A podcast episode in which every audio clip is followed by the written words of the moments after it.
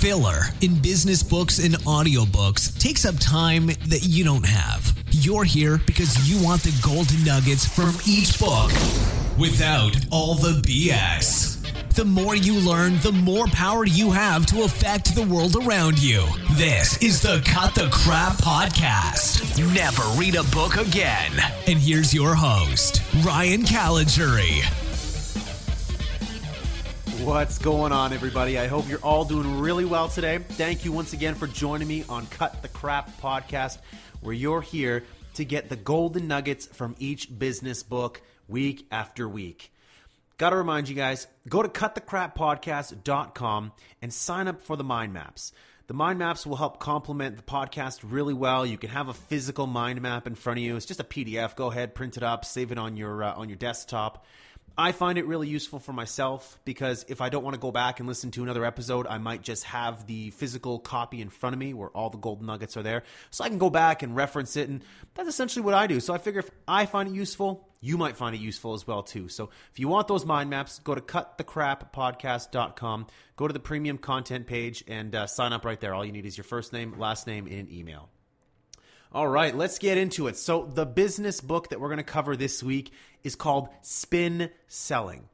Now, I really want to focus on a book that's strictly about sales. We did Ultimate Sales Machine a couple weeks ago, and this is a nice short read. There's only a few golden nuggets from this one, but they're really, really important golden nuggets, especially if you're a rookie in sales.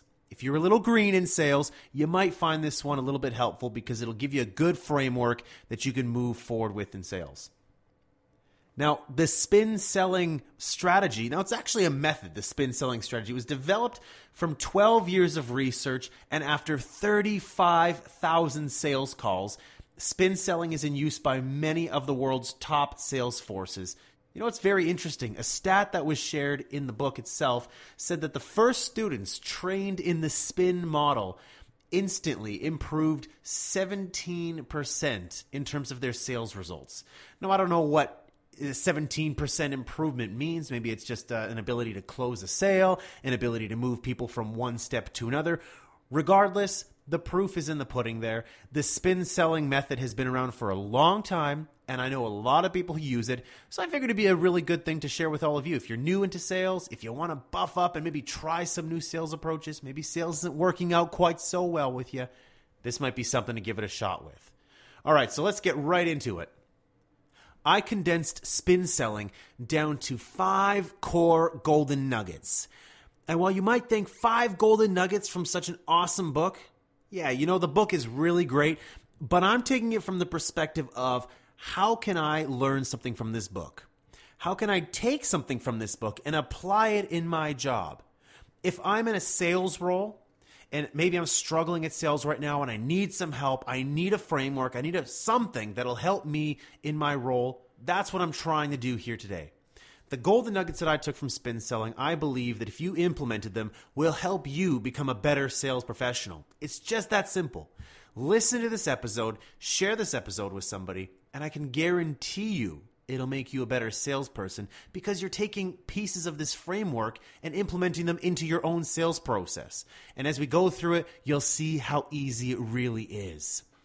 All right, so let's get into this. Golden nugget number one What is spin selling? So, spin selling is an approach to sales that the author Neil Rackham created, and it's based off of four question types. Now, one of the key findings of the large study that was conducted, which eventually led to the creation of spin selling, was that in successful sales calls, it was the buyer who did most of the talking, not the seller. That doesn't happen very often. Most times, it's the seller who does more talking. And it's funny, somebody I worked with previously said that their mentor gave them one piece of advice that they never forgot. That piece of advice was shut up. Shut up. Great piece of advice. And, you know, while maybe it comes off a little bit harsh, the study that Neil Rackham are, are conducted essentially backs that up. Talk less and let the buyer talk more. Let the person on the other side of the table talk more. But the question is, how do you get the person on the other side of the table talking more? Easy, by asking the right questions. Perhaps the most important thing to take away from this book is that the good salespeople didn't just ask any type of questions. In fact, they asked a certain type of question and they asked those questions in a particular order as well too. So the author and his team, they defined those question types into four categories. You have situation questions, problem questions, implication questions, and need payoff questions. So obviously, if you're sitting there listening, you can kind of figure it out. Spin, S P I N, situation, problem, implication, need payoff. That essentially is spin selling. Spin selling is a methodology that was developed based on these four question types. So now when you go into a new sales call or when you're facing facing off, when you're face to face with the prospect and you need to lead a sales call, if you use spin selling, you use these question types, it'll help provide a focus for you as you go through a sales meeting. I find this very easy to follow. Now, it's easy to follow on paper. It's a lot harder to execute in person. It takes practice. It takes time to realize the, the pattern that you're in, to ask questions, to see the responses, and respond in favor by following the process of spin. And as I go through the golden nuggets and teach you a little bit more about the spin selling strategy, I would encourage you to try it out on your next sales call. What do you have to lose? I mean, granted, don't try this out with anybody that you're further down in the, the, the, sales process with. This is all based on, you know, a lot of new business development. So next time you're across the table or on a call with a prospect, try out this new method. What do you have to lose? Golden nugget number two. What are situation questions? All right, situation questions are questions in the sales process that ask for background or facts. These questions are key to understanding the context for uncovering buyer problems. So, if you want to uncover buyer problems, you have to start with situation questions. And these are the questions that you want to start off with after you've introduced yourself, of course, because they're easy. They're easy to ask, they're easier to answer, and it just gets the prospect warmed up. It starts building a rhythm for the sales call and the sales meeting. They're just really easy to get going. So, situation questions, you start off with those. An example of situation questions could be, you know, how do you acquire clients? How satisfied are your clients? If you acquire two clients a month using cold calling, how much time do you spend on that, or how much time do you spend on that a week? Or, since you have such a high client satisfaction, what are you doing that your competitors aren't? Now, situation questions, again, they're the easiest ones to get started with because they don't put the prospect on the defensive. It gets them talking to you, which builds rapport, and it gives you further information so that you can start to steer the conversation towards outlining certain problems. Now, the reality behind situation questions, though, is that they help the seller more than they help the buyer. And the more situation questions you ask in a call, the less likely that the call was to succeed. Now, again, this comes from the 35,000 calls that the author um, reportedly kept track of. So, the more situation questions you ask, the more likely it was to fail. And the funny thing about this was that most salespeople ask a lot of situation questions. So, by just learning that by, your, by itself, look inside your own sales process. Look at the kind of patterns you get into. Do you ask a lot of situational based questions? Because if you do, maybe there's a reason you're not closing a lot of sales. So, while yes, it's true, most buyers would rather talk about themselves or their business than listen to a sales pitch, the research from this book is showing that the more senior the buyer, the less likely they were to enjoy answering factual questions. So don't spend too much time asking situation questions. Ask enough questions to give you context. It gives you an understanding of the background. It helps you develop, you know, a base set of facts and it allows you to uncover problems that you can then take to the next stage, which obviously, as you know, are problem questions. Golden nugget number 3. What are problem questions? So, problem questions are questions in the sales process that ask about the prospect's problems, obviously, their difficulties, dissatisfactions. Uh, this is a critical step because once the prospect realizes they have a problem, they'll then realize they have a need. And people only buy once they realize they have a need or a want. And it's also really important for them to come to that realization themselves. So by asking problem questions, you'll get to that point. So, an example of such problem questions could be Do you have any problems with your current approach to getting new printing contracts? Or do you find your sales system isn't as effective as you would like?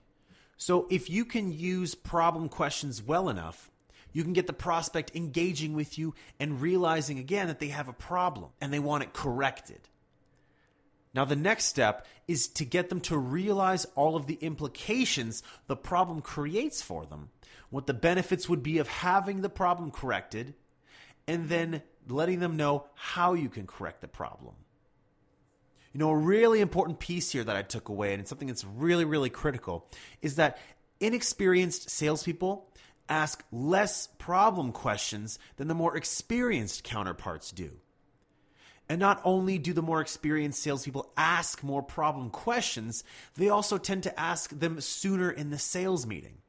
Fascinating. So if you're relatively new to selling, or if you're not that seasoned in sales, then practicing your problem questions is probably the single most important thing that you can do to immediately improve your sales results. Asking problem questions should be a large portion of any sales call. Golden nugget number four What are implication questions? Implication questions are the most powerful of all the sales questions because they help the buyer see that the problem is serious enough to justify making a change. Implication questions are questions in the sales process that ask about the problem's consequences, their effects, or impacts. Now, this step is critical because once the prospect realizes they have a problem, pointing out the implications can show the problem is much larger than what they initially thought. And the idea behind the implication questions is to extend and expand the effects of the problem and link the problem or other potential problems to make the buyer eager to find a solution, a solution that you have. So, sample uh, implication questions are how has missing sales hurt your ability to invest in new equipment and new ways to diversify your business? Or have long sales cycles ever hurt your ability to generate new opportunities? So, implication questions that you ask should be well thought out. And you know, I know it's difficult, especially if you're on a sales call, but if possible, plan them out ahead of time. You might have to make some estimated guesses about what certain problems they might have, or you might have gotten a tip on certain problems they're having. So if you are, um, or if you do come to the table with that kind of information, then it might be good to plan out some of your implication questions.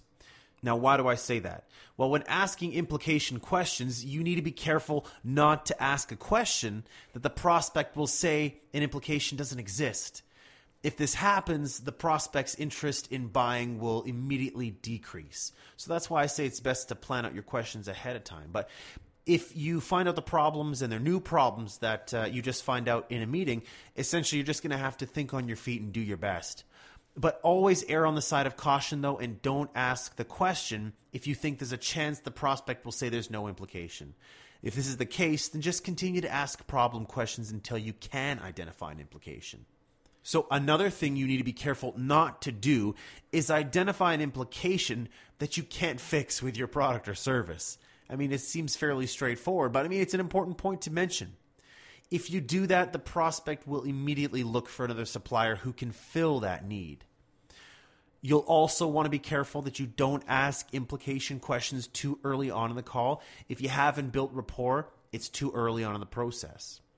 So, an interesting tidbit that I took away was that new salespeople often don't see a clear link between the buyer's problem and their solution. But as they get more experience, you know, this kind of thing starts coming more natural to them and they can kind of see the links that happen. But the challenge here was that when they did see a link, inexperienced salespeople immediately jumped down the prospect's throat with their product. Oh, I see a problem. I see how our solution's linked to it.